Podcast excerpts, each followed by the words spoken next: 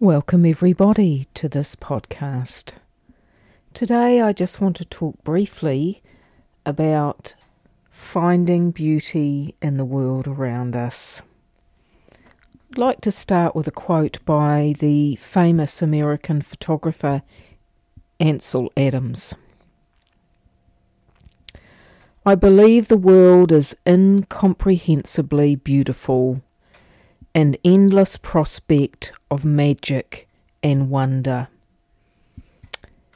And I think that is so true. But we sometimes focus on the lack of beauty, the absence of beauty, the void of the beautiful. And like many things, we can actually be deliberate and we can have deliberate acts that seek to find beauty in the world around us. And of course, I'm not talking about a uh, Hollywood beauty, an ideal beauty.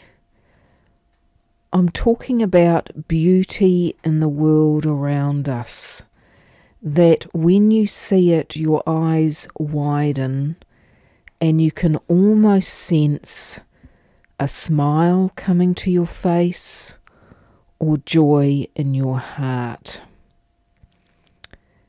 And some of the usual things would be a sunset and sunrise, often quoted as being times of nature's beauty but they can be simple things.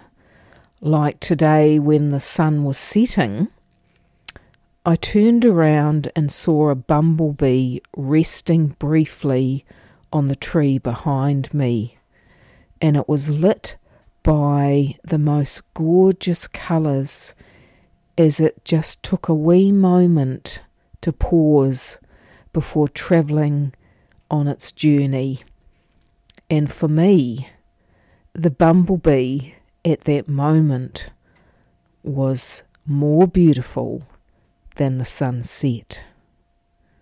So, open your eyes and search for beauty, because if you search for beauty, you will find it.